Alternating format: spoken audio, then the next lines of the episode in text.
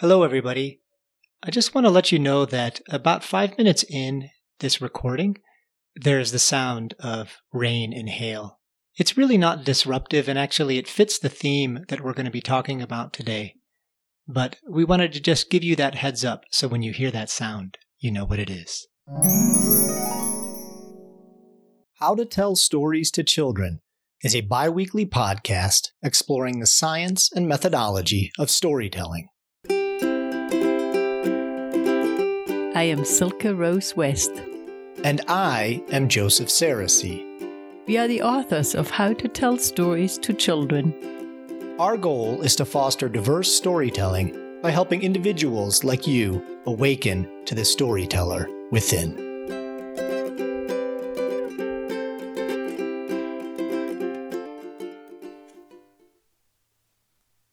Good morning, Silke. Good morning, Joe. We had a listener write into us recently and asked if we would address the topic of how stories can help heal traumatic events with our children. And uh, I'm going to read a few of her words. She writes I would be interested in hearing your perspectives and advice on storytelling for healing trauma. I understand that when it comes to a traumatic event, that through telling our story, it helps us to integrate the experience in a way that helps it to not hold as much power over us in a negative way. And this, of course, applies to all ages. A simple example is how, when my then two year old daughter was running down a hill and fell and hit her head on a small rock that caused her to bleed, she wanted to repeat the story of how it happened again and again. And so we did. And it seemed to help in many ways. She also always wants to hear how a similar thing happened to me in the past. And she'll listen to my story of when I was a kid or whenever. And in relating to each other, I think it comforts her and helps her to feel understood. In my own healing journey, I now know personally that storytelling is also a form of healing. That when we share our stories with each other and we share our empathy, we heal ourselves and each other. Thank you. I, I really appreciate having our listeners come forth and speak. And I'm a mother too. Joe is a father, and we are teachers, uh, but we're not therapists. And so, if you do have something come up where you feel like this is too big of an event, uh, we do encourage you to go seek a professional help from a therapist or a counselor. And today we're going to attempt to speak about stories in support to cope with trauma in the best way that we can, coming from our own experience as parents and teachers. And we hope to share some of our wisdom with you and hope it helps. Yeah, thank you for that. That that's a really good reminder for me as well. Thank you, Silke. I want to start off by maybe just just defining what we mean by trauma. Okay, and I'm, I'm going to start with with a simple physical kind of medical uh, definition. You know, trauma is basically when we have a physical injury. We get uh, uh, trauma in our body. We have a cut or a bruise or some kind of lesion uh, that just impairs the healthy function of that organ or that tissue. And when we start with that definition, we now can kind of leapfrog to the psychological use of that term. Because as humans, we also experience trauma in our emotional and psychological lives.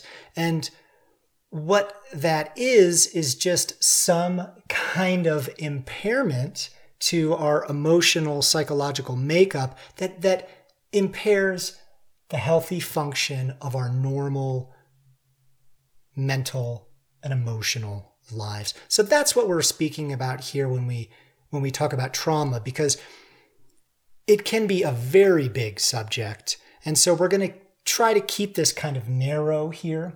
We're largely talking about that emotional, psychological component.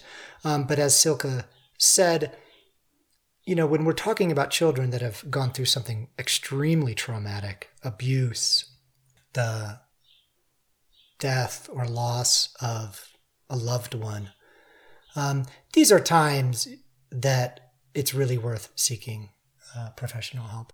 Okay, so Silke, could I ask that maybe you could just start us off a little bit by giving us an example? We heard um, this woman's example of her little daughter. Mm-hmm. Maybe you could give us an example of a child who's gone through a traumatic event of some sort, right? We know that there's a whole range of what that might be.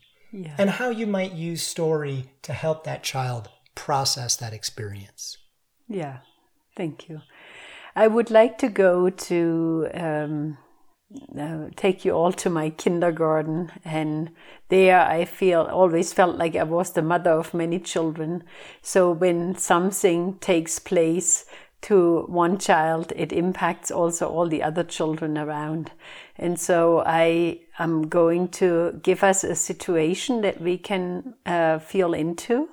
And one child is uh, getting ready to go outside on the play yard and it runs out of the classroom and it trips and falls down the stairs and gets a big bonk on the head and is really scared and frightened starts crying and some of the other kids that stand also witness are a little scared and so i find myself going to you know, check on the child and scoop it up and evaluate and see whether, you know, where, where is the child. And, and first of all, let the child feel my hands and my strong uh, adult body holding the child and perhaps even humming a little bit if the child is really upset and just looking. And when i do the humming calming my own self down and also my other children that are standing behind watching i'm creating a safety uh, a safety circle around this injured child. And then i i speak what i observed and I say, I saw you run down the stairs and you fell and you hit your head. Oh my, that must really hurt. And then even in the tone of my voice, there is a gentleness and, and at the same time, this true, like, I, I, I care for you. And as the other children who are standing behind me are watching, I, uh, once I know that the child you know may may need an ice pack. It might need a few things that i can get somebody to get those things to me. But as i sit with the child then i might start to tell a little story of you know that happened one time to me. When all the children were at home i was preparing to set up the classroom and i had forgotten my phone in the car and i ran so fast and i fell too and oh, it, I had such a big bruise on the head, you wouldn't believe it. And in that moment, what I give to the child, just like this mom spoke, that uh, our our listener, is the child does feel I'm not alone with my pain. Mm. My caretaker, my teacher understands me. And the other children that are listening and they also hear, oh, the teacher has compassion the teacher understands. And then I, in, in a classroom setting, I might take the child back inside and, and gather my other kids around and say, well, until we are all ready to go outside and until this uh, little friend feels better, we'll take a little time and I'll tell you another story. And this story is about the big bear who stumbled in the woods over a log. And so I might then use storytelling to buy myself more time and also let the injured child feel the presence of all of its friends that are actually now not running off to play, but they're, they're with us. We're here together. You know, we're not just leaving you behind and and that's a really powerful experience because when children experience that they will most likely uh, imitate that behavior and do that for their friends if let's say the teacher wasn't near and and they would have something like this happen with a friend or with a little sibling they can imitate that behavior then mm-hmm. Yeah, I just want to take a second to acknowledge to our listeners. I don't know if you can hear that. A big uh, hailstorm just came through, and we do our best here to uh, uh, keep our recordings uh, in a, a, a soundproof room. But uh, boy, we can't keep out that hail. It looks to be like half an inch out there. so, just just the reality of life. So thank you, Silke, for that example. And I think that I think that's a, a good example of this first type of therapeutic story that we've talked about. And, and, and there's three types that we're we want to address today. And so this mother's example and the example you just gave was this repeating this story of the real events that helps a child, especially particularly a young child who has tripped and fallen or something has happened and gotten hurt, um, helps them just understand what happened um, and stay with the story and make sense of it. But not only hearing it in the form of a story, but of course being held in that loving presence. So I think this is a, a fairly simple and direct way that, that we can use story to heal small traumatic events. Hmm. Um, and I think that we can relate to pretty easily. Now, I want to bring up the next kind of form of story that we're going to address here, and that's really soothing and calming stories. And before I before I dive into that, I want to read this. This is a quote I, I pulled off of a counseling site that I think really gives some good perspective on this. So it says. Storytelling in psychotherapy is the act of telling a story with the aim of facilitating the client to better understand themselves. It bypasses common client defenses. This is the important part. It bypasses common client defenses, such as overanalysis and hypercognition, and takes them directly into their feelings. So, this second type of story that we're talking about is when perhaps something uh, difficult has happened, whether that's a physical injury or maybe it's an emotional breakdown. I think a good example is a toddler um, having a tantrum in the middle of the grocery store, or maybe it's the airport or whatever it is. Something difficult has happened, and this child is struggling to stay composed in these moments, we don't want to just repeat back to them what caused the injury, right? This is a time when we can use storytelling and the, and the beautiful, soothing, attractive, calming quality of storytelling to help a child come back to a grounded, peaceful state. I well, would you like to give us an example? I would actually, because when I hear that, uh, what comes to mind was that I traveled with my two daughters to Germany when my youngest one was only like three years old. And we always traveled alone without daddy. And everything seemed fine and out of the blue. My youngest daughter had a fit and she actually threw herself on the ground and she was starting to scream and, and cry. And I, I was helpless. I actually didn't know what was the trigger.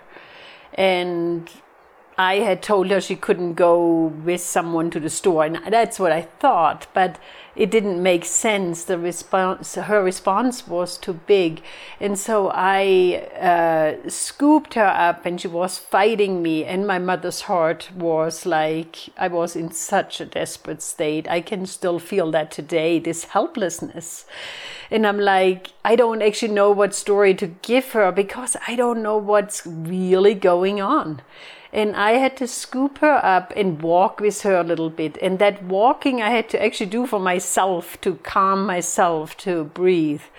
And I'm like, all right, what's going on? And I had to stay with it until she was able to say, really sobbing, I just miss my daddy. And I'm like, oh, you miss your daddy. I know he's so far away. He's all the way in America, and we were in Germany. So I looked around and I really was looking for help, and I saw this family of ducks nearby. And I'm look over there, there's a family of ducks. And then she's like, Yes, and even they have their daddy. And then I actually said, Yes, they have their daddy, and I know you miss your daddy. How about we tell a little story? And in our story, how about we pretend that your daddy is the papa duck over there? He's the one, look, and he's here and then I used the image of the little ducklings in front of us and I told a story. And when she felt understood, that I really understood she was missing her papa, and I gave her a story, she was actually, I felt in her breathing, she calmed down. And that night when we went to bed, I told her the story of Papa Duck again, and how Papa Duck now was called to go far away, and he was missing his little ducklings. So he told Mama Duck that she should sing a special song to the little ducklings if they ever miss him, mm. and that he would be back very soon. And I felt like a relief in my own self yeah this this intense feeling as a parent being helpless and feeling the pain of your child and you so want to help. But sometimes the child doesn't is not old enough to have the language to actually say what's really going on. And then we need to take a little time to see can we find out what's actually truly underlying? You know? You you brought up several interesting points there to me and and and, the first one that I'm I'm getting is is that you know sometimes when our children are are having a very strong reaction, whether it's sadness or frustration or anger, it seeps into us, right? We become anxious, and so the power of story to calm and soothe a child is is at the same time the power to calm and soothe yourself. Right. Because when your child calms down, you also calm down. And so it can be a really important tool. Another thing that I heard you say is how, in this experience, you drew attention to the ducks and how, when we're telling a story of this kind, it helps to have characters. It does not have to be animals, but characters that maybe we identify with, that we relate to, but that aren't us, you know, that somehow are different. So it takes a little bit of the attention, the spotlight off of the child, or maybe even off of ourselves as a parent. Um, this isn't a story, right? Like in that first example of here's a child who's tripped and fallen, and we're helping them understand what happened. We're, that really is a very real story. It is kind of about us, right? In this, now we're talking about telling a story that we're veering away from reality a little bit, and we're doing it in order to steer their attention and focus to a safe harbor and hold them in that safe place so that as they calm down as their breathing, as their body, as their nervous system calms down, and ours does too, then, and again, this is what you said in your example, it allowed your daughter to actually express what was going on. She was able to actually give it voice. So there's a there's a lot of things happening there. What stands out for me is redirecting and relocating rather than standing in the place where it's all happening and trying to figure out. I, I felt like that the movement was really important to move away from that place of stuckness and then to redirect. And in that, being able to see something that is not possible to, to, to actually see from the place of this stuckness and even as adults we can relate to that. Sometimes we wanted to stay in that place because we're so sure the answer is right there. But that moment of movement it also invites us to breathe you know? Yeah. Yeah. So i'm going to come back to this quote from the from the counseling site. Storytelling bypasses common client defenses such as overanalysis and hypercognition and takes them directly into their feelings mm. right sometimes if we have a difficult moment we experience this as adults and we experience it as children our minds do this thing we're just cycling on this injury right, right? this emotional or psychological injury yeah. or maybe it is a physical injury and we're like stuck on this wheel and so this is one of the the key ingredients of storytelling. And there's a lot of uh, interesting research to back this up that what storytelling does is it gets somebody's attention. It's attractive. It has this attractive element. As soon as you start telling a story, there's just something inherent in a person that starts kind of listening to that narrative structure and wanting to know what happened whether that story relates to this immediate moment or maybe is quite different. When we do that with a child, it allows them to draw their attention into your storyline, into ideally the calmness that's in your voice, the confidence, the comfort that's in your voice, and remove all that cycling mental, emotional activity shift away from that in our own minds. Yeah. Hey everyone, Joseph Sarosy here. We're going to get back to the podcast in a second, but I want to share a few announcements. First, thanks for listening. We love your comments and questions too, so keep them coming. You can reach us on our About page at howtotellstories2children.com. Second, please rate this podcast and write a review if you have the time. It makes it easier for other folks to find us. You can also pledge $4 at Patreon and help keep this podcast alive and free for everyone. Third, the relaunch of our book is scheduled for June 22nd. We're going to be announcing lots of extra events, interviews, and giveaways in the next few months, so stay tuned. If you're not already on our mailing list, you can sign up at howtotellstories2children.com. Finally, we're delighted to announce that the book has 15 foreign editions and counting, including Chinese, German, Japanese, Spanish, Korean, Arabic, and a whole lot more. So, wherever you're listening, you're bound to find a copy soon. Okay, now back to the episode.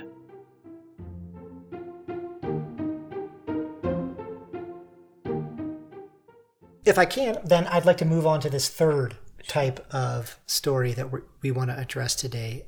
This is the fully therapeutic story.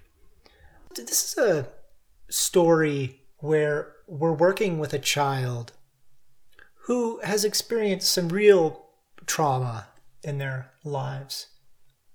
It's not it's not an acute condition, right? This isn't like in the example like you just gave with your daughter and she's there in the moment and all of a sudden she's having a tantrum and you don't even know why, right? Mm-hmm. That's an acute condition. It's happening right mm-hmm. now. In this third example, we're talking about trauma that's you know this it's kind of this mental or emotional bruising or lesion that you know has a very real presence in a child's life. And because of that, it's impairing their healthy function emotionally, psychologically. Maybe it's causing a child to be nervous and shy around groups of other children. Maybe it's causing a child to be fearful of some animal or interaction or event. Um, it could be a whole range of things, right? And, and in this case, we're trying to craft a story for that child that gives them some ability to gain perspective on themselves, on their own situation, but yet without drawing too much attention to it. I'm calling that a therapeutic story. Would you be able to speak about that a little bit? Sure. Therapeutic stories, I believe are stories that are creating a safe space to let something in that's really so much bigger than we can grasp. And even for us as adults, where we might stand and we're like, how can I tell a story about this? This is so big. And I'm going to use uh, as an example the story of Wolf Boy, who is a that's a story that's uh, published in Susan Perrow's book A Light in the Night. This is a story that I wrote for this young child who experienced a brain tumor and had a sibling in my class. As this child entered into my classroom, the other children all said, Oh, you're gonna die. And he had his head on his mama's shoulder. And something magical happened. One of my boys looked up to him and said, Can I do a St. Michael puppet play for you? And I had done some puppet plays before to the class, and I had told also stories to the class before. I knew that the children had already received the message that this is so much bigger. We just we can use a story to actually cope with this because it's so sad and we have to all face it. And the story of Wolf Boy really speaks about the, the process of this dying child, but in a way that we can actually all stand witness to it. And this story was actually given to us by this little boy who then died because of the way that he even held himself at three and a half years old. And he said, Yeah, tell me a story of St. Michael. And then Wolf Boy basically is the story of the little boy who tells us all how to help him to die. It took so much courage to go to that place of telling that story and telling it over and over again because it's a story that is told in the face of the dying child. And um, yet I was given the message that in the midst of the most difficult trauma, whether it's a parent that's uh, terminal ill or a sibling that has died, all those things, to stay present with it. And the story allows us to stay present with it and at the same time it's almost like creating a beautiful weaving or something that just makes us know we're still safe here on earth, even this is happening. So my story becomes almost like a, a cloak that makes us all feel like we're safe. And we're safe even with this situation. So this situation is being now taken into the story realm where I use characters. I oftentimes use animals or fairies or angelic beings that also help us to leave a little bit this heavy earthly realm of the human being to like lift a little bit above. And maybe, as in Wolf Boy, it's the animals that are coping with this situation. And they have the friends, the trees um, when I tell stories like that, I light a candle and then the candle becomes kind of the focal point. And especially if the child who is the terminal ill child is in the room, then this candle takes the place where the gaze of everyone is going to. And so there's not this overwhelm of the gaze being at the person who is very ill. And uh, so now we are creating space. And in that space, everyone, the person who is very sick and the, and the others who are all standing by and feeling that helplessness, they can all find themselves in the story and they can all feel held. So in this in this example, I mean, this is a very potent example, and I, I'm, I'm going to speak maybe maybe I can speak for some of our listeners in this way that that's uh, it's it's intimidating when we're talking about a story that is that that is speaking to a child and even in this a classroom of children to help give them perspective on something that is truly hard for anyone to sit with we might not feel up to the task right? This is where we're going to want to maybe draw upon those resources, like you said earlier when we began off, um, we, we this might be an appropriate time to seek that professional help. But there are times, maybe in lighter situations, that we might attempt something like this with our own children if we feel up to that task. Might you be able to give us an example of something like that? Yeah, it would help me if you give me a situation, A situation. and then I'll craft the story. Yeah. So, how about this? How about a child who has grown very close to their best friend in kindergarten and first and second and third grade? And in fourth grade, that wonderful friend and that family moves to another state because of, you know, family situation. Um, and and now this young child is alive and well, but it's it's there's a there can be a lot of anguish around losing that close friend.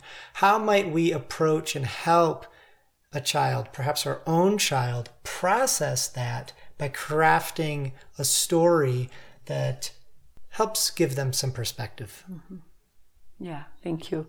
It's actually a story that speaks to my heart once again because I raised two daughters, and my oldest one always had a best friend nearby, and my youngest daughter had the experience of every time she made best friends with someone, that best friend moved away mm. to the point where she said, Why is this always happening to me? Mm. And where I saw that she stopped trusting in creating friendships.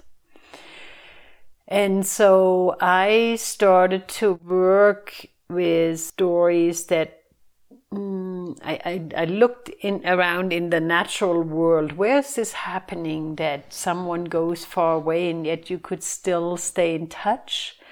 And I so I had to look at the birds again, the birds that are flying down south in the winter and they are then returning. And I felt like that maybe these stories could help me. And in it, there would also be the promise that we could visit those friends again. And they're all still here on this earth. They just moved to another state. And of course, when your grandmother was alive and she lived in a small village, she did not have to encounter that because she always lived in the same village and she went to kindergarten with the same people and she you know, eh, she didn't experience that, but you know, we are like the birds. We are like the birds that fly to the distant land. And just like your friend moved away, there will be someone else that will also come here. So we're, we're also going to make a new friend. And maybe that new friend is going to meet one of your old friends. And the friend that went all the way far away might tell a story about you to a new friend that she is going to make. Imagine how many friends you will be connected to. And then we actually did experience this at one point because we flew to Whidbey Island to visit the friend that had moved away. And then we learned to just uh, love that place so much and we were so joyful for our friend that she had found that place and she opened it up for us mm-hmm. and then also this encouragement of like well i wonder you know in the story bringing in and things like well we can write letters and the letters they will fly just with you know eh, depending on the age of the child in the in you know you could say we send it with the fairies to the magical forest. And then how about we find a tree over here and ask your friend if she could have a tree that's similar to the one here and then we can visit or we build a pirate boat and we'll pretend that we are going to visit her when the sun goes to the west because you know your friend she traveled to the west. And i know it's sad. I'm actually no. And actually i don't know how it feels because when i was a little girl no one ever moved away and then I have to also find my voice and, and let my child know yes, I know how it feels, or no, I don't know how it feels. and uh, through the story though trying to have that compassion and that deep understanding yeah i think that's a key point here is that um, compassion and that expression of empathy as we were preparing for this i was looking over a few notes and one thing that i saw was the advice to you know if if you have a child that's encountering something difficult and you're wanting to work with that a little bit, this is an area where you might really sit down and kind of craft that story a little bit. You might even practice writing it a little bit. You might share it with another sympathetic adult beforehand to make sure that you're not, let's say, too preachy. Or, you know, that, that, that there isn't too much of your own agenda sneaking in to the story, but that it, it really does help your child gain perspective, but without being too explicit about, oh, this is the way you should think about it or do it or something like that. I thought that was really good, um, really good advice. I'd like to also just share some potential resources for any of our listeners that are that are interested in that level of storytelling because it you know it can feel like a lot. And one is uh, Silke you mentioned earlier which is Susan Perrow's book Stories to Light the Night. Um, that's an entire collection of stories that she's put together and one of Silke's stories is in there about dealing with grief and loss. Um, so really addresses that whole topic. She has another book uh, called Therapeutic Storytelling that really just outlines this whole process. You can also reach out to a teacher, maybe, or an elder that your child is connected to, even potentially a librarian in your area that might have some resources and help you find some books and ideas about how to create stories this way. It is raining pretty hard out there, um, uh, which is wonderful here in New Mexico. We always welcome the rain and also just repeating that uh, from the beginning that if you are working with a child who, who has a deep level of trauma that's that is the time to bring in um, some professional help a therapist a counselor someone like that. I'm also going to put in a couple links uh, in the summary of the podcast to a couple quick resources that I thought were pretty good that had some kind of step by step instructions for how you might create a, a story like this. So, uh, if you're interested, you could look into those resources. So, Silke, is there anything that you'd like to say uh, as we sort of wrap up here? Yeah, the therapeutic stories are stories where you just have to have that courage to really feel deep in your own heart what is needed and to really tune in with your child of what what is it that my child truly needs. And uh, it actually is something that will last you for a lifetime. It's something that especially during the time when your child goes through teenagerhood and into adulthood, those stories they will be remembered. The children will remember them. Mm. And I've seen that uh, since my daughters have grown up, and I feel like there is this deep appreciation uh, that they have. Yeah, and Silke, I think I've seen this with some of your students who are now young adults and some of some of the own encounters that you and I have had together that uh, you know, I think we're being a little bit careful here in not encouraging uh, everyone to just oh just run out and try it. Sometimes some of these some of these therapeutic stories do really take a level of investment, and yet it is something that we can tap into. And the thing that we especially tap into is that empathy and compassion. Mm. When we really approach a child with that very grounded and authentic love, sometimes we are able to open doors in our own minds, in our own stories, that bring healing. And that healing sometimes is not so exclusively about the content of the story. It's not necessarily an expertly crafted story that sheds new light on the condition. But what it does is it conveys that love and attention. And that itself is incredibly healing. It's the I hear you, I see you, I feel you. Mm. So thank you.